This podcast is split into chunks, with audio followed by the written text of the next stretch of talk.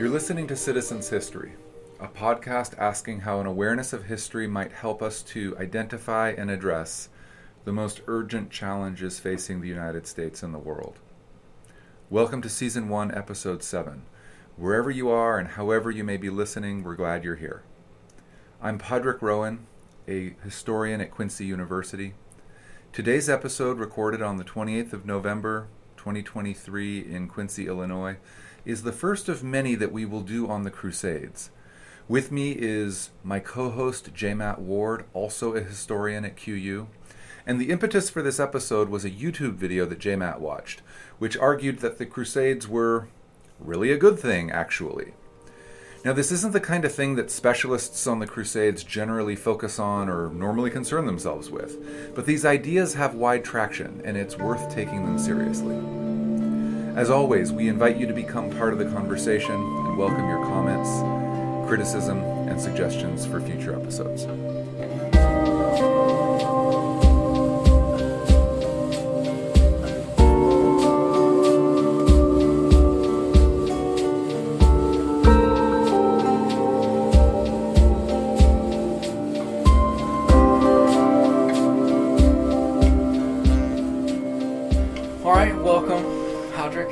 Us today, but that's all right. I know that we agree on most things, so it'll be an easy episode. Do we? I don't know. uh, I was just kidding, but um, I wanted to have a special episode uh, with you in particular because uh, your field, one of your many fields of expertise, is the Crusades, and I know nothing about the Crusades. I'll let our, our readers know uh, right now, our readers, our listeners. Uh, as far as I'm concerned, Richard the Lionhearted was an actual lion. Isn't there like a Disney cartoon in which he appears as a lion somewhere in there? Robin Hood, probably? Yeah, I think so. Um, I mean, that seems pretty Robin's a historically. fox, and yeah. Yeah, that that seems pretty historically accurate to me. Um, anyway, I recently watched this video called "The Why the Crusades Were Awesome." Actually, by a YouTuber named PaxTube. I think he just goes by Pax. I will admit now, I've never watched any other content from this creator. I don't know anything about him. I watched this one video, which was posted on uh, March. Let's see if I can find it here on March 24th of this year, and as of now has 1,512,508 views. And I would say it takes a fairly conservative approach to the Crusades. I mean, I just showed it to you, and, and you have uh, lots of comments about it, I'm sure. Uh, not that we have to talk exclusively about that video, but I'm interested in understanding the Crusades on a basic level. I'm sure many of our listeners would be as well, who aren't as familiar with it as you are. Understanding the uh, culture war aspects of the Crusades, because it seems to be a big Christianity versus Islam, uh, as this video described it, a war of civilizations, right? It's Yeah. Islam that was a threat to Christianity and a threat to the West. And I don't know if that's hyperbole or if that's what most scholars of this field think of it. So, yeah, where do you want to start? Yeah, it might be better to start with the current culture wars aspect of it Mhm. and the competing narratives. So this, I, I hesitate to uh, bestow the label conservative on this video. Okay. The guy is clearly a conservative Catholic, which is great. I love conservative Catholics. This is where I came from. But And we're at a, a, a Catholic university, and there's a fair number of conservative Catholics here. So Maybe, but I was, I, you know, I was talking to one of our colleagues. Um, you know, it's it's a it, it's it's quite a secularized environment. You know, uh, conservative Catholics would look at. I mean, forget about our university. They would even look at the University of Notre Dame, and they would see the, the forces of secularization at work. They would Mm. they would see a, a, a very much a lost spirit of Catholicism, uh, a selling out to the I secular see. culture, kind of, even at a place like Notre Dame, much less here. Um, but so yes, this is, I think it's fair to say, a reaction against not just a secular narrative of the Crusades, but also a lot of religious people today would take that on as well. So if we if we take a look at the ways in which progressives view religion today throughout the West, you could be a progressive in in in any kind of way throughout the West today, and you generally fall into one of two camps with religion. The first, of course, is the atheist camp, the camp that says, well, you know, religion was at best a primitive, noxious force and it's a good thing that we are a much more secularized society today and uh, we still have a lot of work to do and the sooner we see the back of religion the better the sooner we kind of eliminate all forms of religion and particularly the those conservative old time forms of religion the better but then you have another progressive camp uh, that would be more pro religion Mm. And you could, uh, many Christians do this, many uh, Muslims, Buddhists, of course, pick your pick your religion. In which, you know, New Agey type religion, uh, this would be very prominent. In which, no, no, no, no, no, those atheists have it wrong. Uh, religion is a kinder, gentler thing, properly yeah. understood, yeah. right? And uh, the Dalai Lama would be a proponent of this view.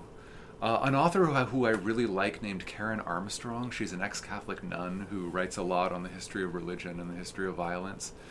Um, she would hold this view. And this sounds like a caricature, but these are these are their actual words. You know, the Dalai Lama says, "Look, any Muslim or Jew or Buddhist who kills, who commits murder, is not a true Muslim, Christian, Buddhist. Mm.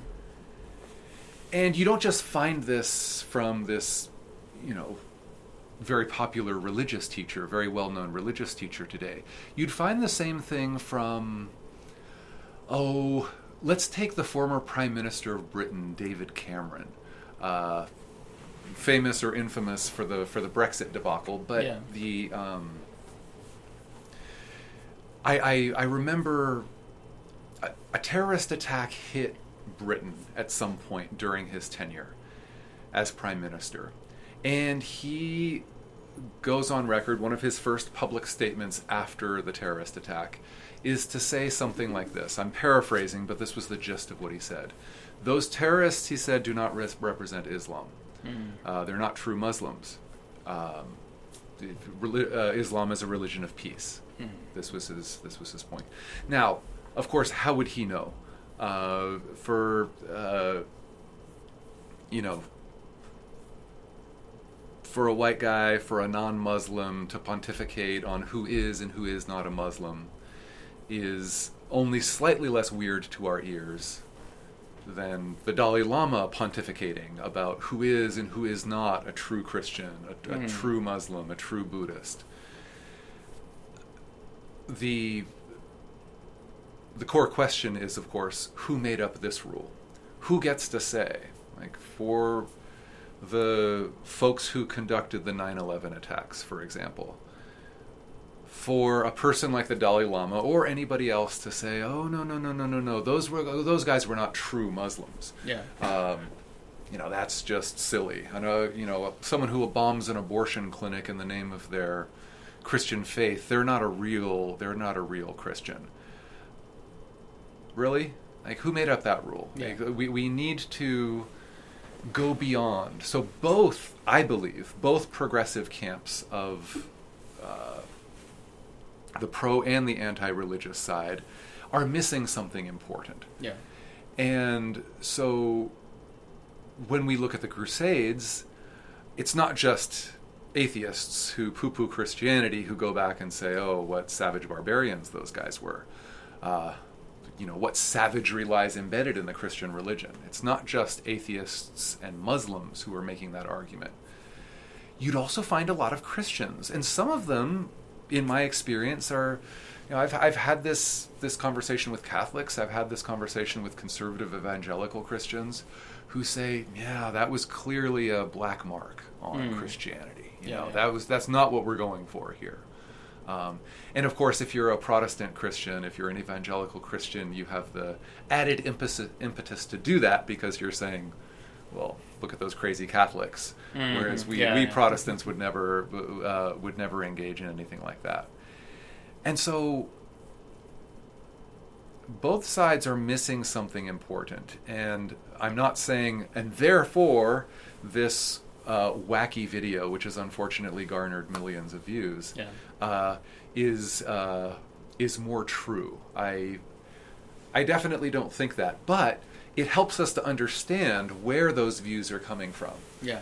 That you know, kind of like any conflict, when we assign blame, right?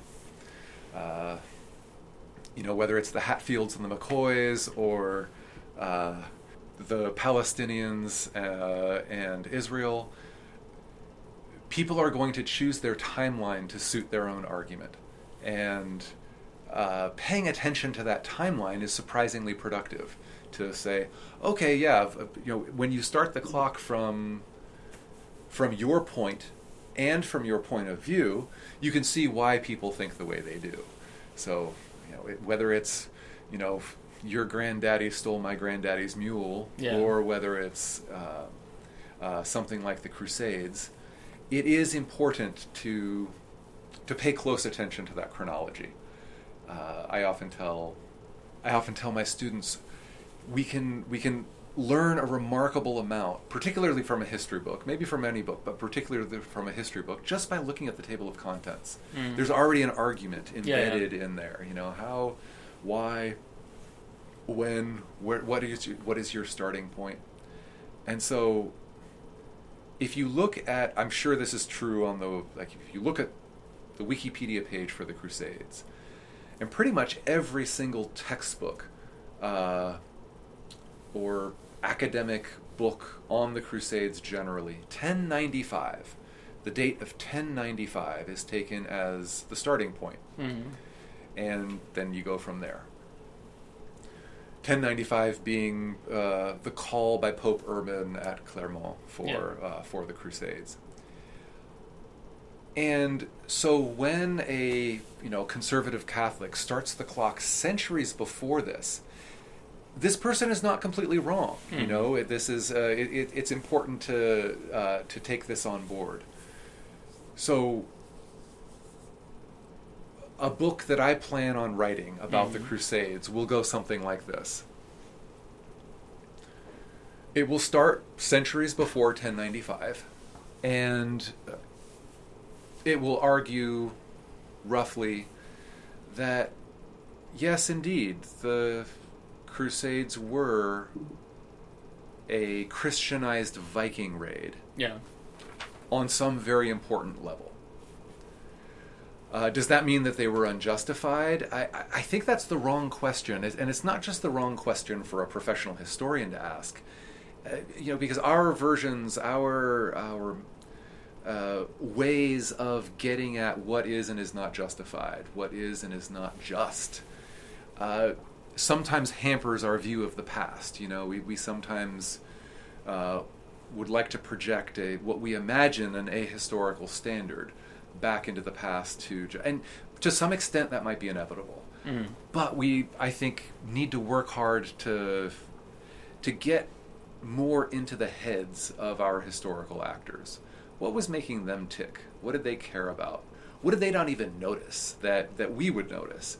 Um, know, it would be a mistake for us to for us to just look back and impose our own standards on that. Not to justify, not to uh, excuse, but in the quest of understanding. So I would argue in in in my book that yes, indeed, the the Crusades were a Christianized Viking raid. But one of the things that we have to understand is number one, we have to put Constantinople at the center of the narrative Mm. rather than Jerusalem. Okay. Not that Jerusalem was unimportant, but Constantinople was much more important. And um, we need to see what was happening as a clash of barbarian tribes who were only very recently Christianized Mhm. and Islamized. Yeah, yeah. So when 1095 rolls around and when the Pope, Pope Urban, uh, issues his call in France, and by the way, he was in France precisely because Rome was too hot for him. Mm. It was notorious at that time that, you know, popes who were supposed to be masters of Rome, who were supposed to have a spiritual and even temporal influence that extended well beyond what is now Italy. And in some ways they did. But the popes were also creatures of Roman gangs, Roman barons. Mhm. Uh, and it was often the case that these that street gangs and effective warlords forced the popes out to take refuge, you know, either in hill towns in Italy or even uh, they sometimes fled all the way to France. And so this was a call in response to, you know, a call for Byzantine help. Mm. Byzantine envoys, the envoys of the Eastern Roman Empire, still going strong long after the Western Roman Empire had fallen, uh, were under serious threat from invading Turkic tribes. And those Turkic tribes had recently converted to Islam. Are these the Seljuk Turks? Seljuk Turks were one among Okay. many, and Okay. yes, the Seljuk Turks were, were the ones who won the famous battle over the Byzantine Emperor at a place called Manzikert at Mhm. 10, 1071 in eastern Anatolia. Yes. So what is now uh, eastern Turkey. And so the Seljuks, before they ever invaded Byzantine lands, before they ever invaded Roman lands, they had conquered Baghdad. They had conquered, they, uh, they had they had conquered the Muslim uh, heartland, and so something that is often swept under the rug in in this whole thing is, to this day, Arabs and Turks. There's some tension there. Yeah. Uh, you know, if if if you're honest and you you, you put your ear to the floor, uh, you're gonna you're gonna hear a lot on on both sides. I lived in Turkey, so I heard Yeah. it more from the Turkic perspective, from the Turkish perspective. But um, they don't always like Turks, and Turks don't always like them. And you've also got Kurds in the mix. One of the famous figures of uh, the Crusades is Saladin, Mhm. uh, Salah ad-Din, uh, and he was a Kurd. He was a Muslim Kurd, and so if you talk with Kurds in that part of the world, they'll. I, I, I thought the first time I, uh, I I met a Kurd in northern Iraq that they would be oh yeah Saladin is our guy right Mm. he's he was a Kurd they don't really like Saladin because he they, they see him as more of a Muslim than a they see him as someone who kind of went native and I see. um, you know, did the Arabs' bidding, or they don't see him as someone who did anything for the Kurds. Um, but you've got a lot of different ethnicities in the mix. Um, and so the Turks, I think it's fair to, and let's say Turkic peoples, Turkomans, to distinguish them from Turks today, because Turk today, uh, the to be a citizen of modern Turkey is very, very different than what it meant to be ethnically Turkic a thousand years ago. These people were only recently converted to Islam, in the exact same way that people like the Normans were only recently converted to Christianity. These were Vikings who had settled in northern France and took about three generations for them to become for them to go native basically for them to convert to christianity and to lose their old language and, and have french now as a mother tongue Mm. and so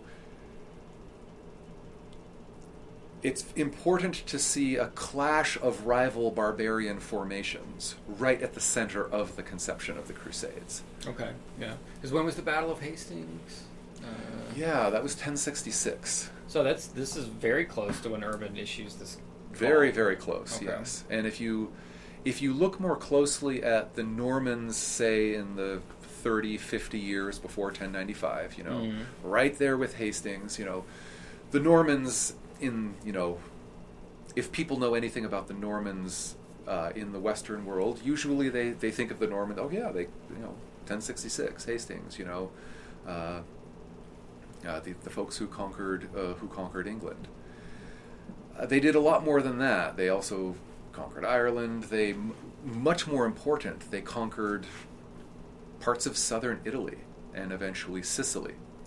And they did this in the context of their role first as pilgrims to the Holy Land, and then as mercenaries who hired themselves out to various southern Italian rulers of the time. Uh, and in the common pattern, you know, these mercenaries become masters. Mm. You know, no longer can the employer control the employee, and and so these um, these Normans kind of came up in the world as a result of that. They went they they graduated from mercenaries to allies to masters. They even defeated a pope in the field uh, in the 1050s, and interestingly enough, they marched on Constantinople. This Mhm. was well before 1095. They had been mercenaries, just like the southern Italian uh, leaders had employed them as mercenaries. The uh, the rulers in Constantinople were doing the same thing, and so um, one of our one of our best primary sources, and actually one of my favorite historians of the period of this period or any other, is um, a princess, a, a daughter of the a daughter of the Byzantine emperor, and her name was Anna Komnena. Mhm. Um, as far as I know, it's the first history written by a woman that's recorded as such and that has survived. It's a, it's a, it's a great work I use in my historiography class. It's a, um, but she's fantastic, and she, from a Byzantine perspective, and you know, remember that the Orthodox and the and, and the Catholics were very much at odds during this period. I think the 1054 Great Schism, so-called Great Schism, is very overblown, but they they were at odds, and when Anna talks about the Normans, when she talks, this is way before 1095. When she talks about the Normans, she is under absolutely no illusions about who she is dealing with. Mm. These are barbarians, pure and simple, and she has some admiration for them. Yeah. She has some, you know, that they're, you know, just like, just like, you know, 18th century Europeans or 19th century Americans lionized the noble savage. You know, um, whether it's Black Hawk fighting the U.S. Army or whether it's, um, you know. Uh, you know, Rousseau waxing philosophical and waxing poetic about the um, how pure uh, how pure a more primitive life is and how corrupt we are in our modern civilization. You know, um, the Byzantine Empire and its, leading thinkers were doing that, something very similar. You know, they were like, oh yeah, there's a um, know, here we are, these, you know, in many ways, decadent and corrupt civilization. As it, I mean, it was, it was a civilization that existed on a far higher level than anything. I think it's fair to say that existed in Western Europe at the time. You know, the popes in Western Europe were probably the most educated um, and most wealthy part of the population. You know, in Western Europe. The Byzantine Empire had something completely different going on. I mean, it was it it was it was the Roman Empire. It wasn't just heirs to the Roman Empire, uh, looking down the back end of a dark age. You know, these were Constantinople was the great city of that part of the world at that time, and so when Anna praises the Normans, she knows of what she speaks, and she's doing something similar, something that we would recognize. You know. Um, yes, they're just they're so wonderful. They're so vigorous. I mean, of course, we're going to employ them as mercenaries. And she is also, you know, these, these they're also perfidious. They're also uh, they would conquer us in a second if they could, and they indeed tried to. It, it was a quixotic venture, but this you know, these Normans, fresh from their victories in southern Italy, actually marched across the Balkans and at, at one point made an attempt on Constantinople, and a political solution was reached. And, uh, you know, the Byzantine Empire uses the Venetians as naval mercenaries to fight off the Normans. Um, all of this is part of the Crusades. Mm. All of this is well before 1095, well before most people start the clock rolling. Um, we, we've really got to got to take this on board. So it seems like the Crusades are, and by Crusades I mean just like the classic, the big four, are part of a much grander era of transition in militarism that's sort of been unfolding since the fall of the western half of Rome. Am I hearing you right? Maybe I, I'm not sure if there was anything inevitable about it, but, and you know, at, at one point the video makes a ridiculous assertion that you know when, uh, you know, so Rome, you know, in its heyday, when Rome was still the capital, uh, Romans called the Mediterranean Mare Nostrum, our sea, Mm. and it was not an idle boast. You know, it was you know they, uh, you know, right around the time of Caesar and Pom- uh, Pompey, one of the main generals that that Julius Caesar fought. Uh, played a large role in clearing pirates out of large swaths of the Mediterranean. And so you, we can see, okay, yes, uh, the kind of world in which one power reigns. There really is a pax romana going on here. And then in the West, as Roman rule uh, fragments and, uh, transforms into something else, and, you know,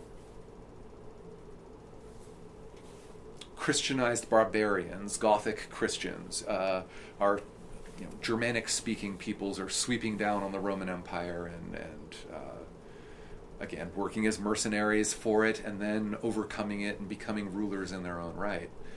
Uh, there was a big, big old gap between that and anything, and and the beginning of Islam. The beginning of Islam is what early seventh century. Mm. So the fall of Rome in the West had happened long before that, you know. The um, but when our uh, esteemed video maker Yeah. says something like, "Okay, yeah, but what about the Islamic conquest?" So he rewinds the chronology all the way back to the Islamic conquest, and so the Byzantine Empire did include in those um, the Roman Empire, and of course in the you know we say Byzantine, and maybe it's best to just say Roman because nobody at the time, after the time of Constantine, ever called it the Byzantine Empire. That was later. That was much. That was way after the Roman Empire had fallen in 1453 to the Ottomans. They always called themselves Romans, even though their capital had changed, even though their religion had changed, even though their uh, language had changed. Now it was a Greek speaking empire in the east rather than a Latin speaking empire in the west. But still, that large continuity of Rome is something that not, not just people within the empire assumed and lived, but it was also what outsiders saw and named as well. So, Arab tribes in the borderlands between Persia and Rome in those centuries before Islam, they were Christian. Those Arab tribes were Christian. Mm. And they were tacking astutely back and forth between Rome and Persia. Um, Christians inhabited a lot of uh, you know parts of the Persian Empire, and this is where one of the big. This is only peripherally related to the Crusades, but but it's an extremely important piece of background. Like, let's connect it to today. Today, when we look at Palestine, Israel, right, and we look when we look at just the the tragedy unfolding here, you don't need to pick a side to notice a few things right off the bat. If you asked anybody moderately well informed on the globe today, what parts of the globe today are, are the most anti Semitic? Which, which are most hostile to Jews? I think most people would agree, yeah, that the Muslim heartland is the place most hostile to to Jews these days. Not to say that all Muslims are anti-Semitic, not to say that no Christians are, far, far, far from it. But as a as a as a matter of just overall pattern, it would be it would be fair to make that make that observation. You're not even getting into an argument yet. I, I mean, I in my time in Turkey, I was I was gobsmacked the first time I heard it, and then I was just kind of inured to it by the ninth or tenth time I heard it. People would tell me, and they weren't trying to get a rise out of me. People weren't trying to, you know, you know, trigger any reaction, but they said things like, uh, "Hitler was right, and, Oh, he sh- wow. and he should have finished what he started." Like this is something that normal Turks would tell me. I'm not, saying all Turks would, Mhm. would would go there, but you you you got a lot of weird fanboy culture towards Hitler, and Hitler, not incidentally, did a very effective job propagandizing anti-Semitic propaganda into the Islamic world in the Mhm. 1930s and into the early 1940s. This was a this was a, a, a, triumph of Nazi propaganda. Yeah. Now the problem is number one, Hitler was not the only rabid anti-Semite in the Western world around this time. Germans were not the only rabid anti-Semites. This was just such a common currency Mhm. among Western Europeans. Uh, you know, I could show you a, a speech from the time that if I didn't label it and I asked you, okay, who do you think who do you think made this speech? You'd immediately think Hitler. Yeah. It's all full of you know talk of race danger and lesser breeds and mm, the danger of mongrel hybridization. But it was Winston Churchill. Yeah. It wasn't Hitler. You know, it, like this was Well, you just do the same a- thing with uh, Henry Ford. Probably. Absolutely. Oh, absolutely. absolutely. And so, but let's now go deep into history. And if you know anything about the broader history of Islamic empires, and you know anything about the broader history of um, late antiquity in a Byzantine or a Western Christian context, medieval Europe throughout all the medieval and early modern period, all the way up into the 20th century, and you asked, who were the biggest anti Semites then in history? Um, the answer, without any shadow of a doubt, has to be the Christian empires. Yeah. The Christians were much more anti Semitic than the Muslims were. And there are a couple of very important historical reasons for that. When Christianity became the official religion of the Roman Empire, you know, around the time of Constantine in 4th century, all of a sudden, in the Roman Empire, officially Christian Roman Empire, it was not enough to just be a Christian. You had to be the right kind of Christian. If you were a heretical Christian, if you were celebrating Easter on the wrong day, God help you. Uh, you know, wars were started for less in this kind of a period, and it's easy to ridicule that. And I, I, I- don't mean to, I- I don't mean to just dismiss it as some sort of, but being a Christian was not enough in that period. Whoever the, you know, whoever had the ear of the emperor and whatever faction of Christianity the emperor favored, that was who was orthodox. And if you were heretical, you know, Christian history is just littered with this. Not that Islam is not, of course. And so, compare and contrast that to Islam. Islam followed an old Persian precedent. So, the, the Persian Sassanid Empire, which Islam, in its very early stages, shattered and brought down. Um, that empire, for centuries, had been a haven for Christians from Roman lands who decided, I don't want to be persecuted anymore for my beliefs by my fellow Christians, people who are calling me uh, heretical, and let me go and, and, and live in Persian lands. And so there were sizable communities of Christians and Jews in Sassanid Persia.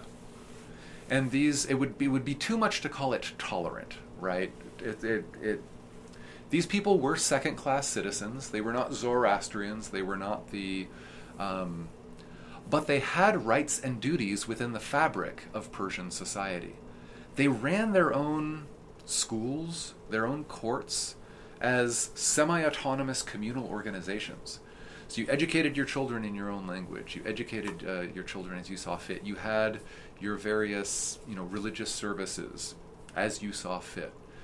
most legal issues you were able to handle in house. Like if one of your number murdered somebody else or something, that would be trouble. That would not you would not be able yeah. to handle that. But as long as you kept to yourself, paid your taxes, and you paid your taxes in a block. And as long as you prayed for the health of the monarch and outlawed any rebellious Christian subjects, and the same was true of the Jewish communities, you were good. Mm. And sometimes those Christians really rose to the top of that society. They attained elite roles, like Christian physicians were the people who Persian monarchs trusted with their own health. And so there was a there was a real symbiosis there, a real mutually advantageous symbiosis. Fast forward to Islam. So Islam brings down the Persian Empire, but in many ways they follow that Persian precedent. In Islamic empires, and this directly flies in the face of how most Christians in ancient times, but also today, and even you don't have to be a Christian, just a secular Westerner, you have this certain view of Islam that does not quite accord with historical reality. Was there violence? Absolutely. These were barbarian tribes coming in, erupting out of the desert as the result of, well, centuries of fighting between the Roman and the Persian empires that weakened both of them. Imagine yourself as a boxer who's just gone 12 rounds. Doesn't matter if you won or lost, you've got to rest and recover. You can't, like, someone else comes along right now and and it, that person is going to beat you down uh, no matter how powerful you are you just can't go 12 rounds and um, smooth smoothly pivot to Yeah. the next fight so this is one of the reasons I, I would say the primary reason why islam attained such power so quickly They show up at the right time. they show up at the right time. They erupt out of these. And by the way, the Christians of the time thought they didn't think of Islam as a new religion. They thought of it as a Christian heresy. You know, I see. Like who you read the Quran and it's just got these jumbles of. It mentions the coat, the Joseph's coat of many colors. Like it mentions that story like five times. It Mhm. mentions the. It's it's clearly a bunch of disparate monotheistic traditions stitched together to unite the desert tribes to so, when early Islam conquers Egypt, which had been Christian, conquers the Holy Land, it conquers Jerusalem, which had been Christian. This was a this was a strongly Christian area by the early 7th century. When it conquers Persia, it incorporates all of these things. So you can make the argument that whether it's Eastern Roman culture or um, ancient Greek culture and Persian culture, all of these things got subsumed into Islam. These were not foreign to Islam, these were its constituent parts. And so, during this time in Western Europe, the, Western Roman Empire has long since vanished. Literacy rates have plunged, of course. This is why they call it the Dark Ages. And this is a term that usually historians shy away from now. Oh no, we can't say the Dark Ages because this implies, you know. Well, I mean, you don't have to just apply the term Dark Ages to Europe at the time. Lots and lots and lots of places in history suffer, go through many Dark Ages, uh, in which, because of some catac- cataclysmic disaster or invasion, uh, the tradition of writing, the written word, literally dies out in some places.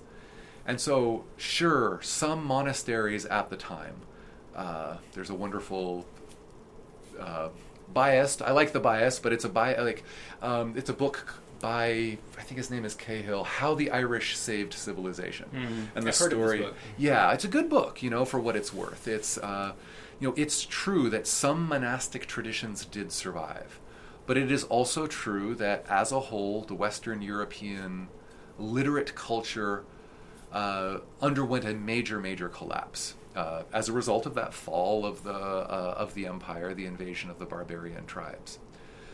Similar, we can point to similar things, you know, in Islamic history. We can point to similar things all throughout world history, in which it's not inaccurate to say, okay, this is a dark age. The written record has stopped. We, as historians, we're scrambling to fill the void with archaeological evidence or um, uh, or newer techniques like linguistic or genetic analysis. But Meanwhile, while your Western Europe is undergoing this dark age, Islam is undergoing this golden age. And again, we kind of shy away from the term, but it's not completely inaccurate. These, say, in the 8th and the 9th centuries, in a place like Baghdad, in a place like Damascus, you had these communities of scholars, not just Muslims, but Christians and Jews, who were undergoing, who were basically undertaking a sophisticated translation effort from Greek and think of all of the ancient Greek culture that we think of as fundamental to the West, right? Um, whether it's something that we would recognize as philosophy today, like Plato and Aristotle and that entire tradition, whether it's something that we would still understand today as a, a, a medicine, like Galen, uh, whether it's astronomy, whether it's uh, you know with, with Ptolemy, all of these ancient Greek thinkers um, writing, say, between you know 2,500 and 2,000 years ago. Most of that, not all of it, but most of it, that tradition, to the extent that it, it existed in the West at the time of the Roman Empire, uh, had all but vanished. Like I think it, I, I would need to. Uh, maybe one of our listeners can fact check me on this. I um, Augustine, for example, writing in the fifth century, uh, he was aware of only a few books of Plato. He didn't have the entire corpus that we that we have access to. That had been lost in Western Europe, but not in the Islamic world. These Muslim, Christian, Jewish scholars uh, were tr- undergoing, were, were doing these trans, heroic translation efforts from Greek often Aramaic would have been the intermediary, so that um, uh, that Syriac branch of Aramaic, you know, Aramaic, the language that Jesus spoke, this was often the intermediary, and then it would be translated into Arabic. And so there was this very sophisticated, high level literate culture going on. Eventually, partly as a result of the Crusades, this would start to get retransmitted back in via Arabic translation get translated back into Latin. In especially in Spain, especially in Sicily, the kind of cosmopolitan centers in which Christians and Jews would, and Muslims would interact. So this is a this is an important starting point. It's not just Muslims who were noticing when the when the first crusade, the proper first crusade of the very late 1090s kicks off. And these barbarians sweep down into the Holy Land, this is not just a, you know, progressive or anti Christian point of view. This is. Muslims and Christians at the time were noticing this. They were saying, these people don't have anything like the sophisticated medicinal or philosophical transition, you know, uh, traditions that we do. Like these people they were not wrong to see them uh, see these Western European crusaders as barbarians. Mm-hmm. Now, what about Pax's contention that the reason that there's a so-called Dark Age in the West is because of the Golden Age of Islam in the East, or that their Golden Age sort of came at the expense, to quote him directly, came at Yeah, the yeah, expense of, yeah. uh, of, of Christianity. No, I mean there's no basis at all for Yeah. for anything like that. You don't have to. You know, luckily these traditions were preserved. You know, um, you don't have to be pro-Islamic and anti-Christian to note, as a matter of fact, that uh, just as much as Westerners look back on ancient Greece as kind of an er moment of our culture, and we're not wrong to do that. It might be Mhm. incomplete, but we're not wrong to do that. But just as a matter of fact, you have to acknowledge the same lineage for Islam. It's just there there it, it is not an accident that all of this ancient Greek learning that started to come back into Europe, I think it's fair to say certainly the trickling started to happen 11th by the 12th century the movement is underway.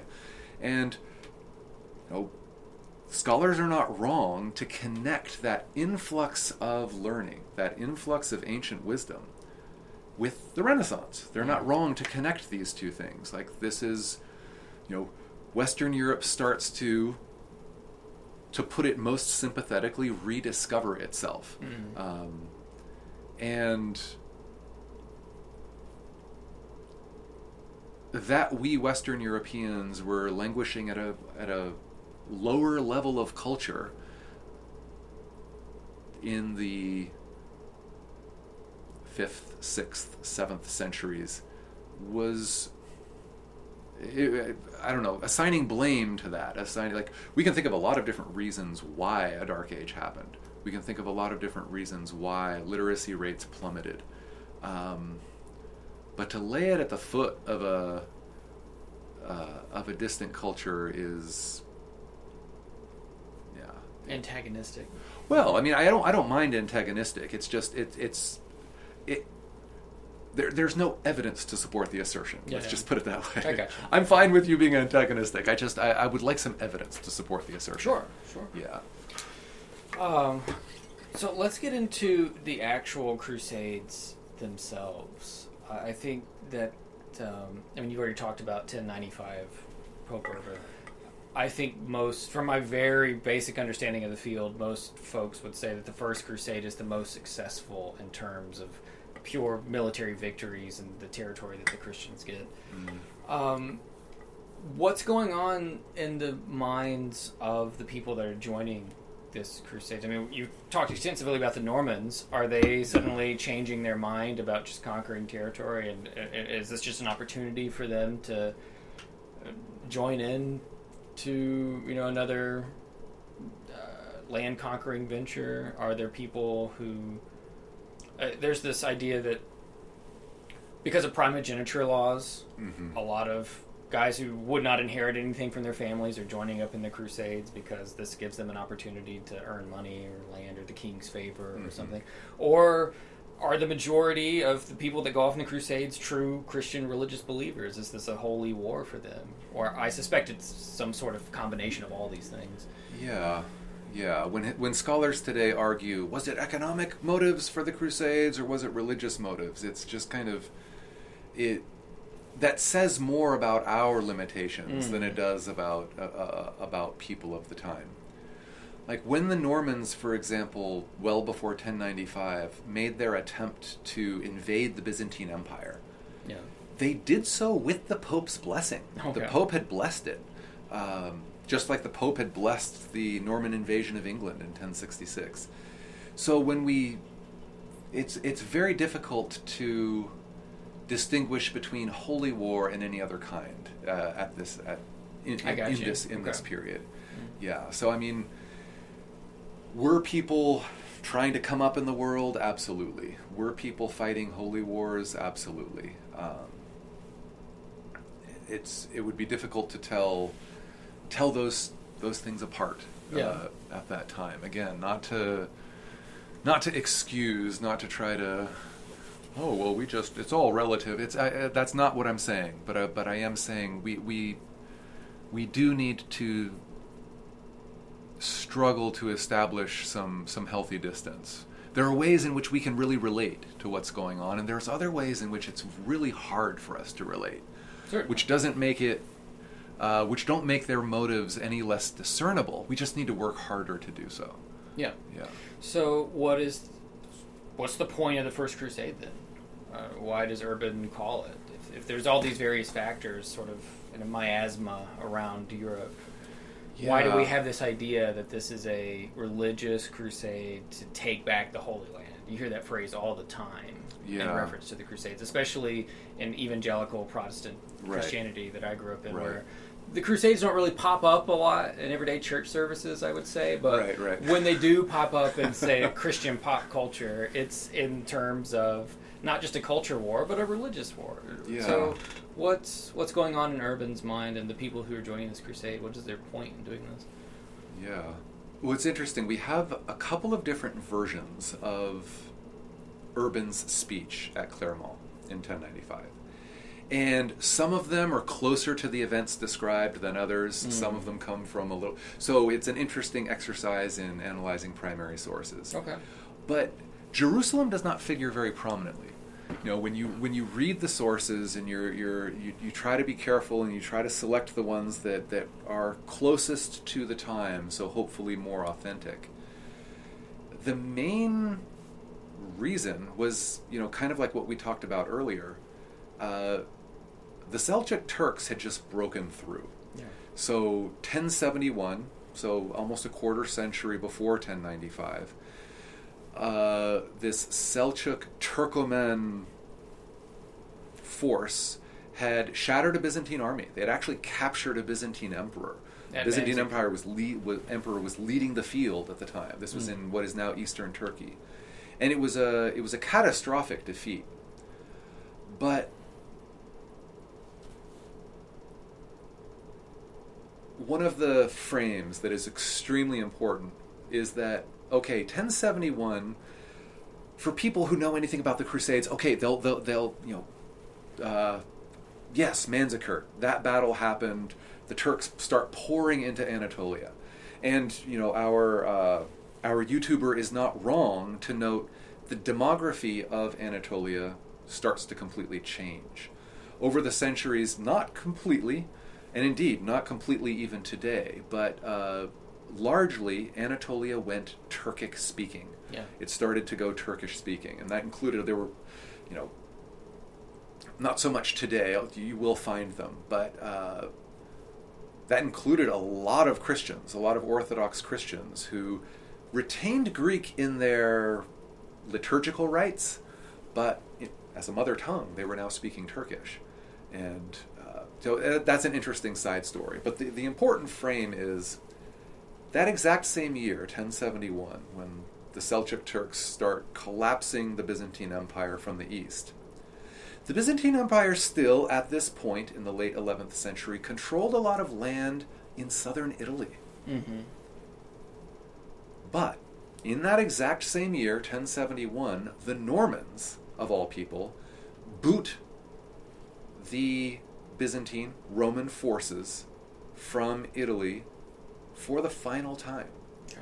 So we have to notice that there is a pincer movement happening. Ah, I see. that the Byzantine Empire is collapsing in the east, yes, from the Seljuk Turks, and also in the west under pressure from these Christianized Vikings, these Normans. And this is not just true of Constantinople, but Constantinople is a wonderful, wonderful example of this world historical pattern. If you are commanding an empire, as the rulers of Constantinople are, and if you are inundated by barbarian hordes, as these people were centuries before the Crusades, this crops up. This same strategy crops up in the Chinese annals. This same strategy crops up anywhere we look uh, in ancient Afro-Eurasia. That the rulers are going to be hiring mercenaries because that's what you do. That's what you've got to do. And those ru- mercenaries are, by definition, going to get out of hand. And so the people that you employ to try to defeat your enemies are going to inevitably be, become your enemies at some point. And the ways in which the rulers of Constantinople dealt with this pattern was to send one barbarian against another. That Mhm. was the strategy. Yeah, yeah. You know, one barbarian to fight another barbarian, and if they waste themselves fighting each other, all the better for us. That will help protect us. And so this is why you know people often scholars often criticize the study of the crusades as being just insanely eurocentric yeah. um, and there's something to the criticism but one of the the thing is to lift ourselves away from that frame not in any kind of um, this is not just you know under current political correct pressure right? Like lifting ourselves from, away from this frame is important it is necessary and it's also very simple to do.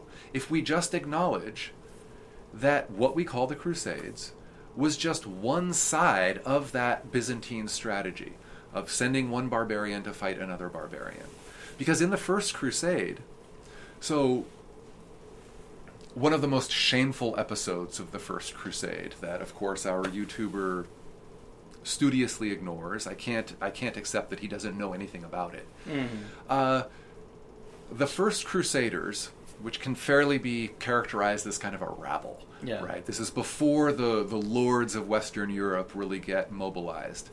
Uh, you've got these crowds of people who are not just marching east, right? They're not just marching east through the Balkans and into the Byzantine Empire and eventually to Jerusalem.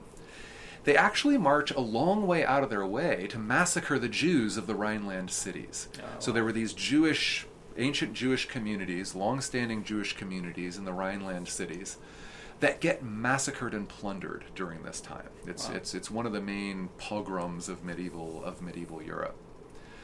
And when they finally arrive, like they, they fight several battles through the Balkans. Peter the Hermit. It's a it's a great tale. uh, Not great in a positive way necessarily, but it's a it's it's a very romantic tale.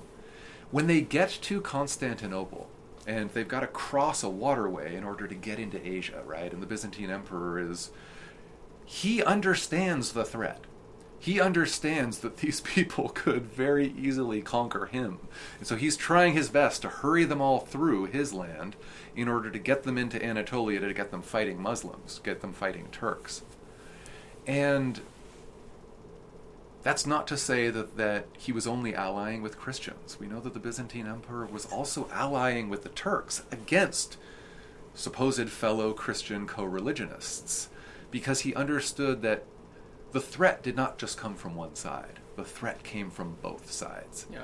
And I think, you know, eventually they do get to Jerusalem. Eventually, you know, in the popular imagination, Jerusalem is the center of the story. But in those early days, Constantinople was was far more important. Yeah. Like in the eyes, not just of, not just for that strategy I laid out, but, you know, the infamous Fourth Crusade Yeah. uh, was the Western Christians conquering Constantinople. Yeah. And so today, scholars will just agonize. I mean, Western scholars tie themselves in knots over this. You know, oh, this was a crime against humanity. This was not the spirit of the Crusades. This was this was a mis- misdirected force. This was a mistake. This was an aberration. No, Mm. no. If you if you if you look at what the Greeks were saying at the time, and if you look at Greek historians today writing on this subject, the only weird thing as far as they're concerned was how come the Fourth Crusade didn't happen sooner. Yeah. That's the only weird thing Interesting. as far as their pers- as far as as far as they can see, and they're not wrong. You know. Um, so a lot is hidden when we just take that kind of secular modernist view. We've Yeah. really got to kind of get in their heads and well, how do Christians in you know the 1000s and 1100s view the Middle East uh, and, and the Holy Land in particular? Are they seeing those as sacred sites that they want to lay claim to Oh, because yeah, Jesus yeah. walked there? Yeah, I mean, Pilgrim, uh, you know, when we get into the, the primary sources of this period, especially the early crusading period, kind of like Byzantine. Byzantine is our later construct. They thought of themselves as Romans, and everybody else thought of them as Romans Mm. as well. You know, these people of the Eastern Roman Empire. In the same way, the Crusades are a later, that's a later label. They didn't call themselves Crusaders, they called themselves pilgrims. Okay. Most of the- you know, most of the the words that we find in the primary sources are, you know, some uh, some variant on pilgrim. So, what gave the Normans their entree in southern Italy was that they had been pilgrims to the Holy Land, and they were returning. They were coming back from Jerusalem as pilgrims, and these guys in southern Italy wanted to hire them out for their services, and they said, "Sure, great." So, yeah, I think pilgrimage would pilgrim and pilgrimage. they're- These are the better ways to to visualize how people of the 11th and 12th centuries thought about what was going on. And yes, it became an armed pilgrimage, and Hmm. yes, there were just shameful episodes of massacre and this and that, but um, I've mentioned that you know, so the Arab culture, and that included many Arab Christians, right? To this day, there are still Palestinian Christians. You know, at the time of, in the 10th century, I'm pretty sure Egypt was still majority Christian. Majority Christian. This is three centuries after the Islamic conquest. And the reason why, of course, you know, our YouTuber makes a big deal about the, the, the dhimmi tax, the Mm. zimmi tax. And this was a tax, again, modeled on that Persian precedent of you can be, you do not have to be Muslim in this society. You can be Jewish. You can be Christian. Indeed, you can rise to great heights in this society. And your community is going to be paying this tax and for the basically for the right of religious freedom. And you know, you're going to be good. That was not exactly the same kind of society that the Turks ruled. When the Turks came in, they were conquering Arab lands well before they, you know, Muslim lands well before they started conquering Roman lands, mm-hmm. Christian lands. And so the Arabs viewed these invading Turks rightly as barbarians, right? And so you've got this really interesting pattern where the, you know, you can't really use the word indigenous in this context at all. But the Muslim and Christian Arabs, they looked down their noses not just at the barbarian Christians, you know, the barbarian Western Europeans invading, but also on the invading Turks. They were all kind of primitives, they were all kind of barbarians. Likewise, the Christians, the Western European Christians, and the, the Turkic Muslims, they often saw things eye to eye in weird ways. Like, we have lots of accounts of, on the Muslim side and on the Christian side, especially on the Muslim side, the, um, it was like, oh, these are fellow warriors. These are people we can respect. These are people Mm. who share our code of ethics. I don't know about these, these farmers and these, uh, you know, uh, these weaklings who we rule over, but we are fellow kind of warriors and we share the same ethos. You get you get a lot of those weird echoes as well. Um, yeah, a lot of really a, a lot of really interesting contradictions, even as we try to find a pattern. Okay. Uh, Pox in his video references a historian John J. O'Neill. Are you from? I, I looked him up. It, it looks like he's got one book. Uh, the name of which is escaping me now.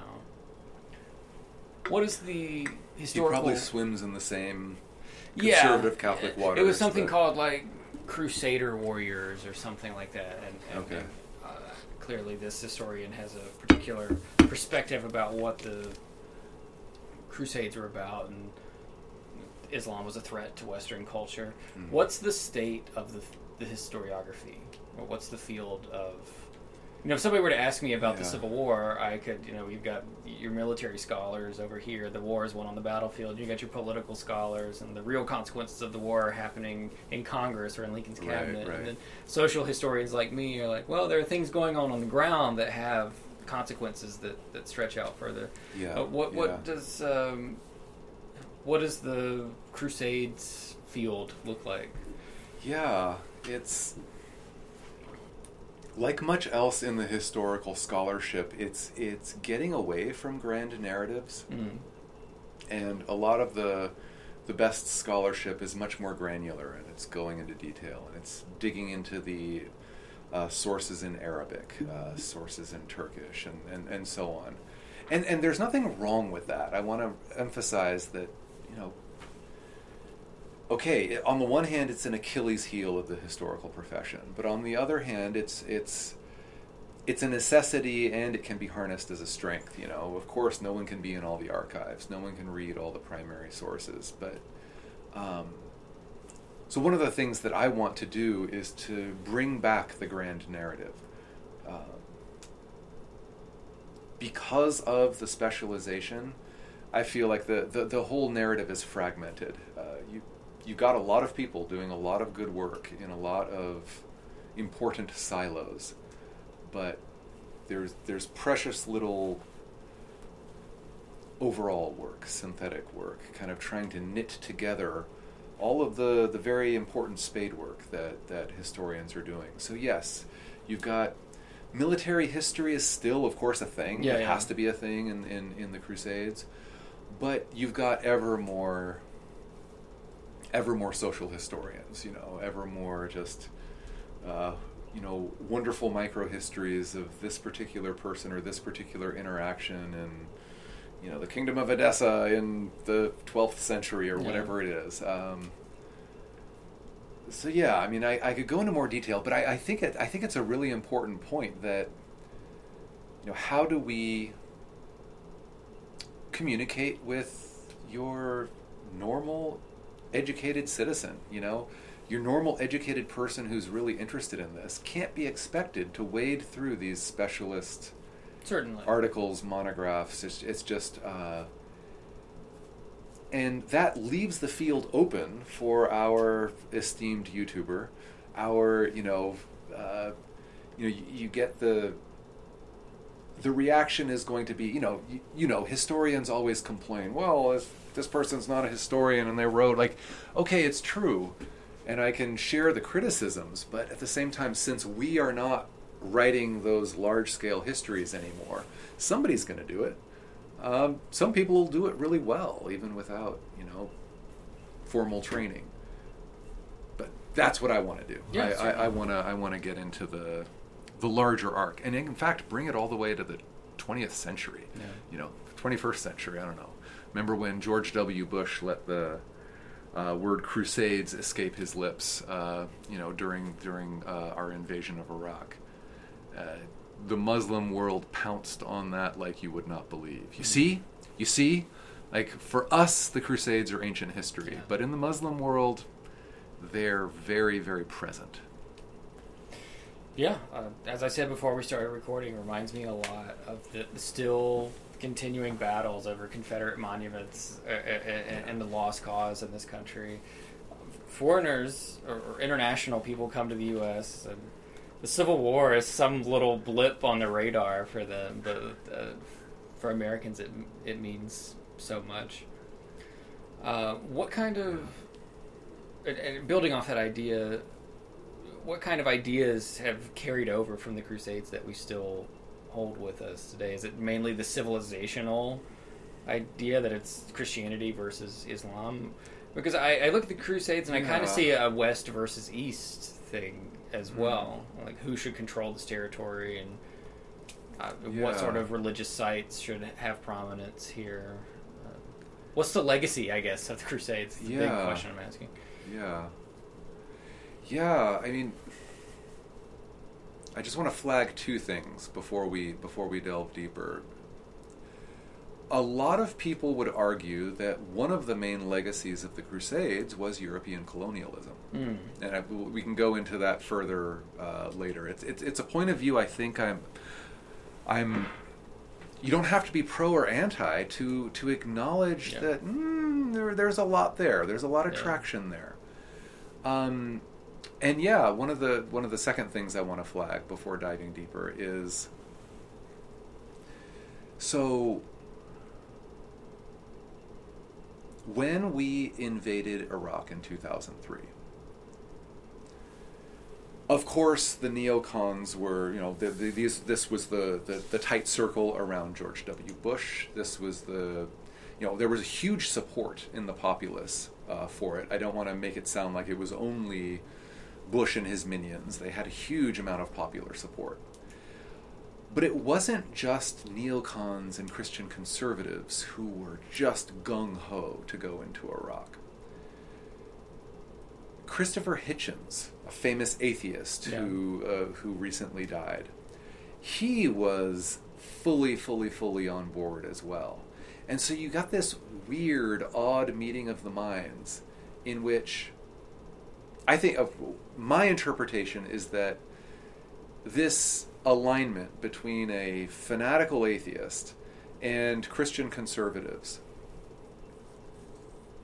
and it's not just Christopher Hitchens. It's also think of other famous atheists like Sam Harris, Mhm. who's just I mean he spent years, if not decades, just bashing Islam up one side and down the other. And I just want to I want to stress, you do not have to be pro or anti-Islam to or pro or anti-Christian or pro or anti-religion to to notice deep flaws in the arguments of these atheists. Yeah. And one of the things that just stands out like a canary on a bedsheet is that there's this ancient Christian prejudice against Islam. And there's this modernist assumption about Islam. Mm. And they're curiously aligned. Yeah. Uh, so, someone like Sam Harris, someone like Christopher Hitchens is just adamant that, you know, I don't know about all these other monkeys, but I have superseded that primitive Christian culture. Yeah. I am now a part of a Western secularized culture, and I have these views of Islam. And never really bothers to look that closely on, well, your Christian forebears had that exact same perspective on Islam. Just the structure is too close for comfort. How do we how do we account for that? How do we Hmm. account for people who claim to claiming to be above religion uh, coming to embody its worst aspects? And I'm not I'm not uh, like I, I want to I want to stress that I am not I don't think either camp, either the progressive pro religion or the progressive anti religion camp, I want to stress that I don't think either is really. Um, I think both are missing something important. But having lived in Turkey, and this would be true of the Crusades, but this would also be true of the larger forces of European colonialism over the past several centuries, right? When most Europeans, most Westerners would have thought the Crusades dead and buried, right? And who, who knows? Who cares? Like, what relevance could that have to today? But having lived in Turkey for many years, I, I, I came to understand that, for example, the foundation of modern Turkey in the early 20th century on the ruins of the Ottoman Empire, it was resisted. It was, you know, the, Europeans thought that they were going to re erect some sort of, or erect a colonial regime, or rather, a patchwork of different regimes on the ruins of the Ottoman Empire. They thought they were going to carve up the Ottoman Empire like a Thanksgiving bird. Uh, particularly the Greeks, the Italians, but also the French, the Brits. Uh, the Russians were certainly pushing south as well. And the foundation of modern Turkey in the early 20th century was only the result of officers in the Ottoman army going rogue, most famously Ataturk, Mustafa Kemal, the founder of modern Turkey, leading an army and then ejecting the occupiers, ejecting the Europeans who were attempting to carve up the Ottoman Empire in the wake of World War One. Mm. And the way that Turks today think of this is like, you know, you wouldn't know that it was a hundred years ago. Like this stuff happened a few days ago. Like there's still this paranoid. And I mean, I, I realize that I'm I'm speaking from my perspective. I know that Turks would not call it paranoid at all, but this visceral sense that outsiders, and particularly Western Europeans, are still attempting to undermine Turkey to this day. It animates Turkish politics in a, in a way that's very, very difficult for foreigners to grasp. And for them, it would have been, it, it, it's a shoulder shrugging matter of obvious fact that the European attempts to colonize and you know the British mandate in Palestine and the French mandate in Syria and, and the attempts by the Italians and the Greeks and others to uh, carve up the Ottoman Empire and you know the Greeks wanted to make Constantinople the capital, the their the Greek capital again. The Italians wanted Antalya, this place in the south of Turkey. Um, for the for the Turks, it would be a matter of mind-numbing obviousness that, of course, this is part of the Crusades. Of course, this is part of the legacy of the Crusades. Yeah. And so this brings us to the larger, uh, the larger point. Like if we lift it away from this East versus West clash that we're not wrong to, to kind of to, to kind of notice. When we think of Columbus, right?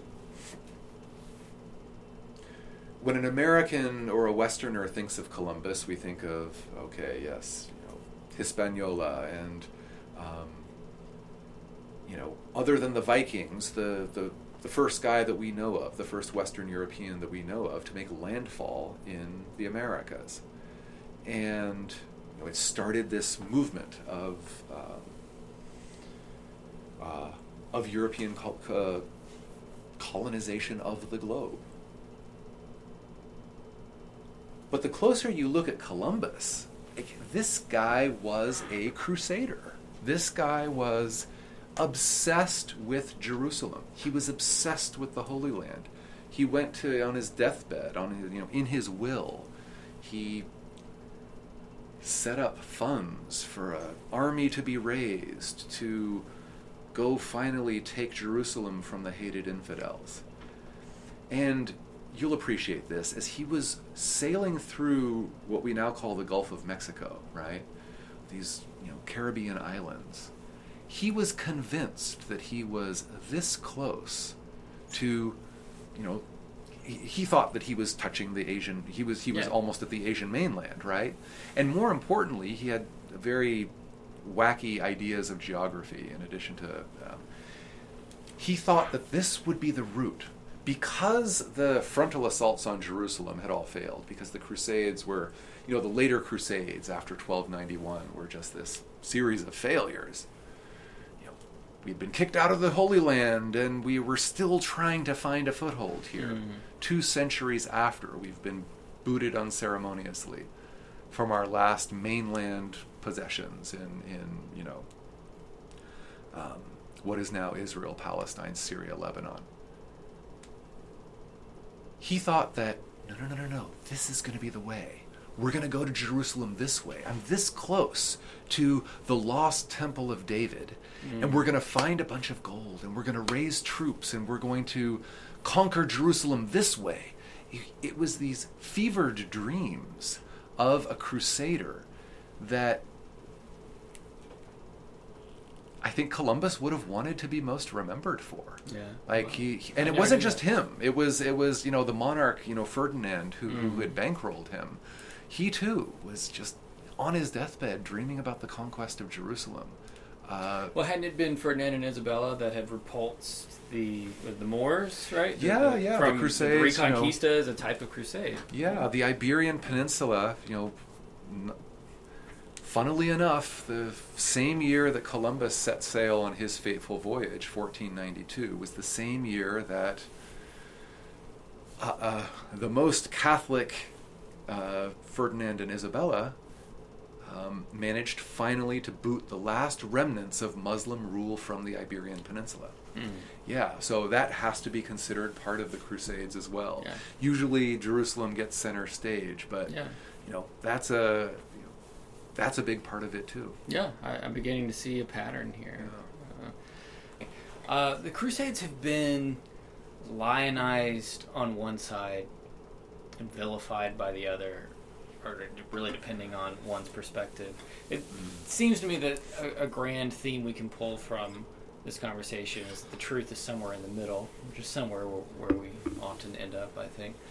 Um, how does slavery fall into this uh, weird moral reckoning we're trying to have with the Crusades? Yeah. Because from my limited understanding of early early development of the African slave trade in North Africa or, or the Crusades in general, Christians felt fine enslaving Muslims. Muslims felt fine enslaving Christians. Both sides say you can't enslave some of your own religious membership, and both of them are fine with enslaving infidels or non-religious people or, or persons who would celebrate a religion different from Christianity or Islam. Mm-hmm. What's the what's the deal with slavery? Certainly, it pre-existed the Crusades. Do, do the Crusades Yeah. heighten the slave trade or slave traffic in the Mediterranean? Yeah, that's fair. I mean, one of the one of the main ways in which we can tie together the Crusades, as commonly understood, with the larger phenomenon of European colonization of the globe, is that the Italian merchant republics, the Italian city states, and especially Venice and Genoa, but also some others, Pisa played a role for a while, Amalfi played a role for a while. These Italian city states effectively carved out these maritime empires in the eastern Mediterranean. Not only the the uh, the Genoese also had colonies on Corsica and some very, very few on the Italian mainland. But mostly this was an Eastern Mediterranean phenomenon. You know, they were powerful in the port cities of the Levant. Uh, you might know that just a massive, massive trawl of um, English vocabulary, particularly nautical, financial, administrative vocabulary in English today, comes originally from Arabic, Oh. uh, and it's it was through these Italian, uh, basically maritime empires, these colonial outposts. They were trading with the Muslims. They were, and so uh, words like admiral or algebra or uh, julep Mhm. or um, just uh, on and on and on. These these are words that got picked up originally by Italians and then were transmitted into other Western European languages like technical and you know arsenal, sloop, uh, you know all sorts of words originally uh, come from the Arabic.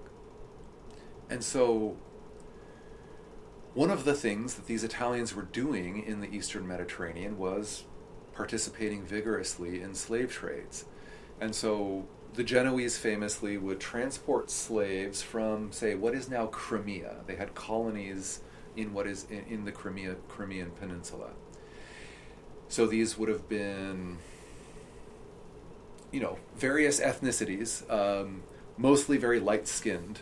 Um, they would get transported to Egypt. The Genoese would enslave these people, transport them to Egypt, sell them as slaves to the Mamluk dynasty of Egypt, and become very wealthy in, in doing so. And that's a fascinating that's a fascinating story in its own right. Uh, they weren't supposed to, uh, as you know, enslave Christians. They sometimes did. You know, it was often the case that you'd kind of mislabel or somebody so you, you knew someone was a Christian, but uh, well, they're you know they're Greek Orthodox. They're you know. Um, Bulgarian Orthodox, you know, let's slap it on. Like, they're not going to be able to communicate with their captors, and so we're just going to enslave them anyway. That kind of stuff did happen. Uh, the Muslims, of course, uh, enslaved as well. There was a vigorous kind of from well before 1095 and extending well into the crusading period, indeed, extending well into the early modern period of uh, Mediterranean history. Slave raids were all too common on both sides of the Mediterranean. You know, this just happened. This Yeah. this happened all the time.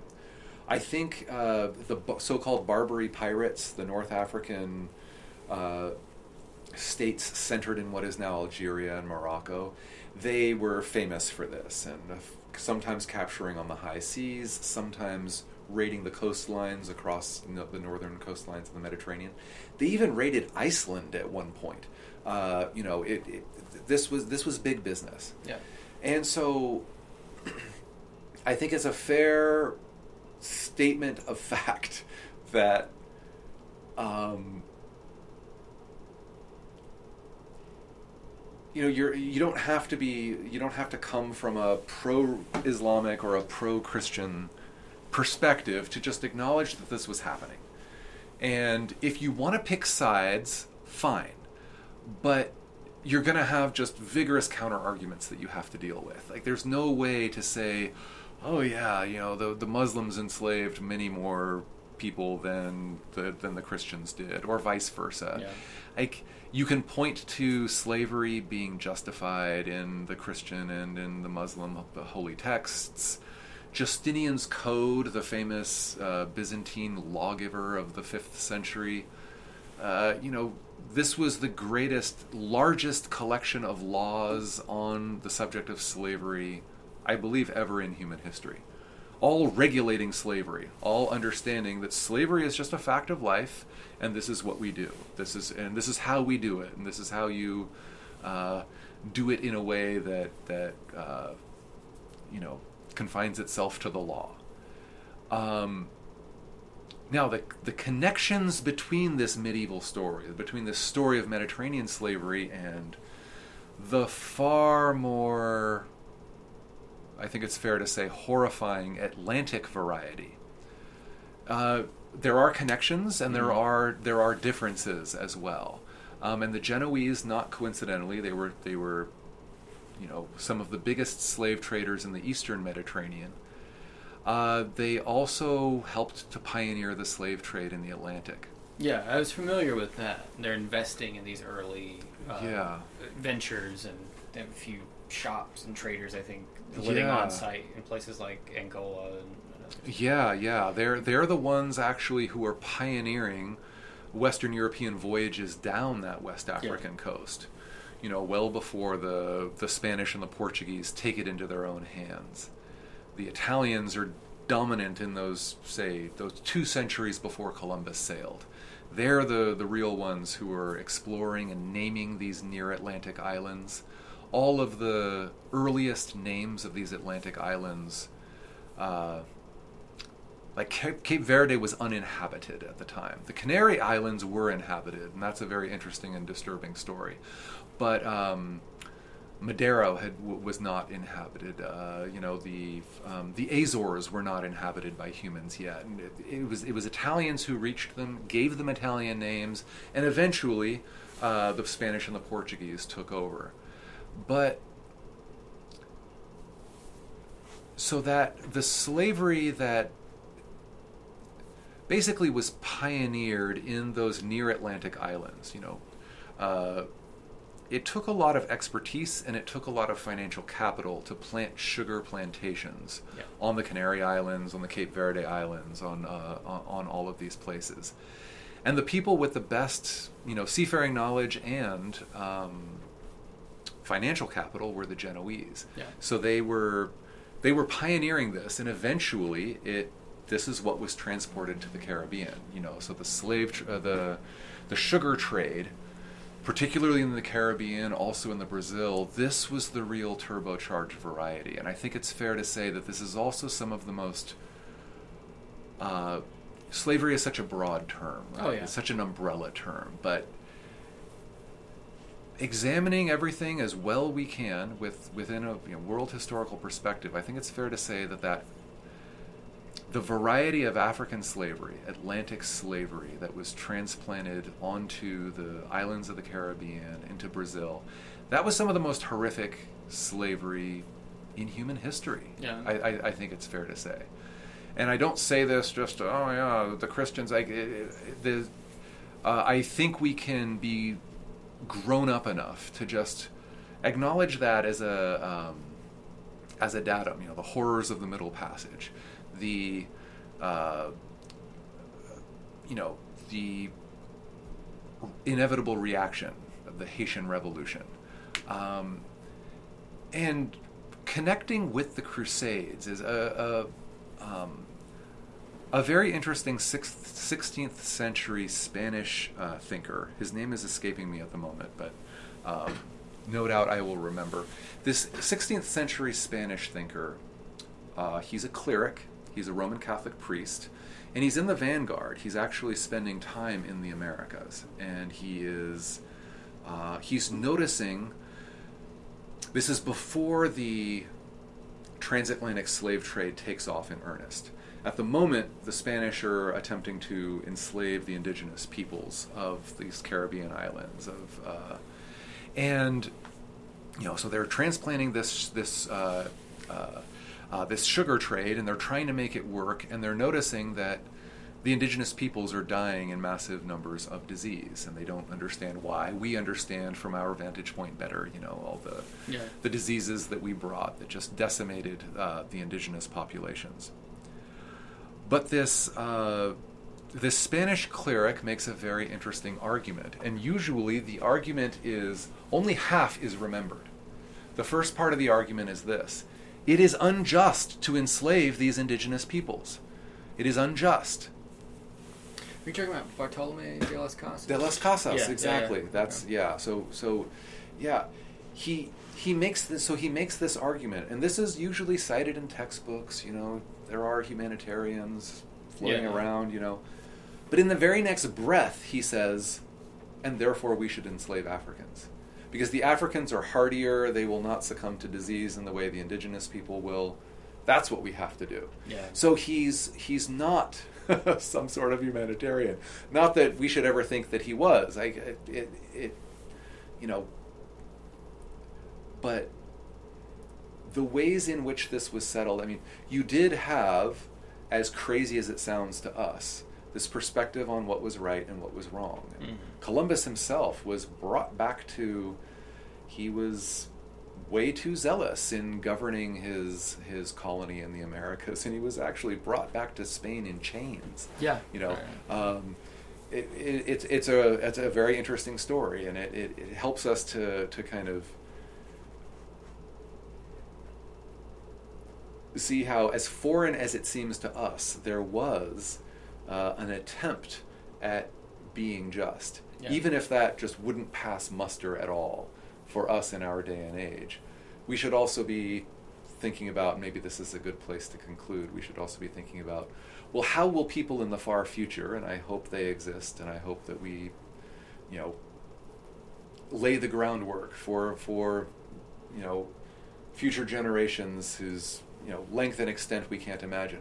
But we would be very naive to think that these future generations of humans will not look back at us today and call us primitive and call us unjust and Mm. call us savages. Um, not without some reason. Yeah. L- uh, We could continue on a while with that issue, and I would love to connect that more to the attitudes surrounding prisoners of war and slavery that are emerging from the Crusades. Yeah, yeah. But let's wrap up with your, I don't know, 10 second review of Kingdom of Heaven by uh, Oh, you know Ridley what? Scott. You know what? I never saw it. You never saw that I- movie? I- I- I figured saw- as a I saw- Crusade scholar. Uh, that uh, yeah, no, it's it's it's it's shameful. I, I've seen clips of it, and you know what our YouTuber was criticizing. You know, he's not completely wrong to be like, well, Saladin is portrayed as this as this wise urban oriental kind uh, Mhm. type, you know, and the the Crusaders are depicted as barbarians. Eh, It's not completely wrong. It's it's you know no movie, much less a Hollywood movie, is ever going to be able to depict the reality. But if it if it can get us if it can get us thinking and talking, um, I'm all for it. I. Um, I should see it. I don't really want to see it. I've, I've read reviews of it. I, I um, there's an old there's an old anecdote that you'll like. Maybe you've heard this before, but uh, you know, a history professor is you know at some sort of outreach day, and he's trying to interest students in the in in being history majors, right? And his his main selling point is something like this. He says.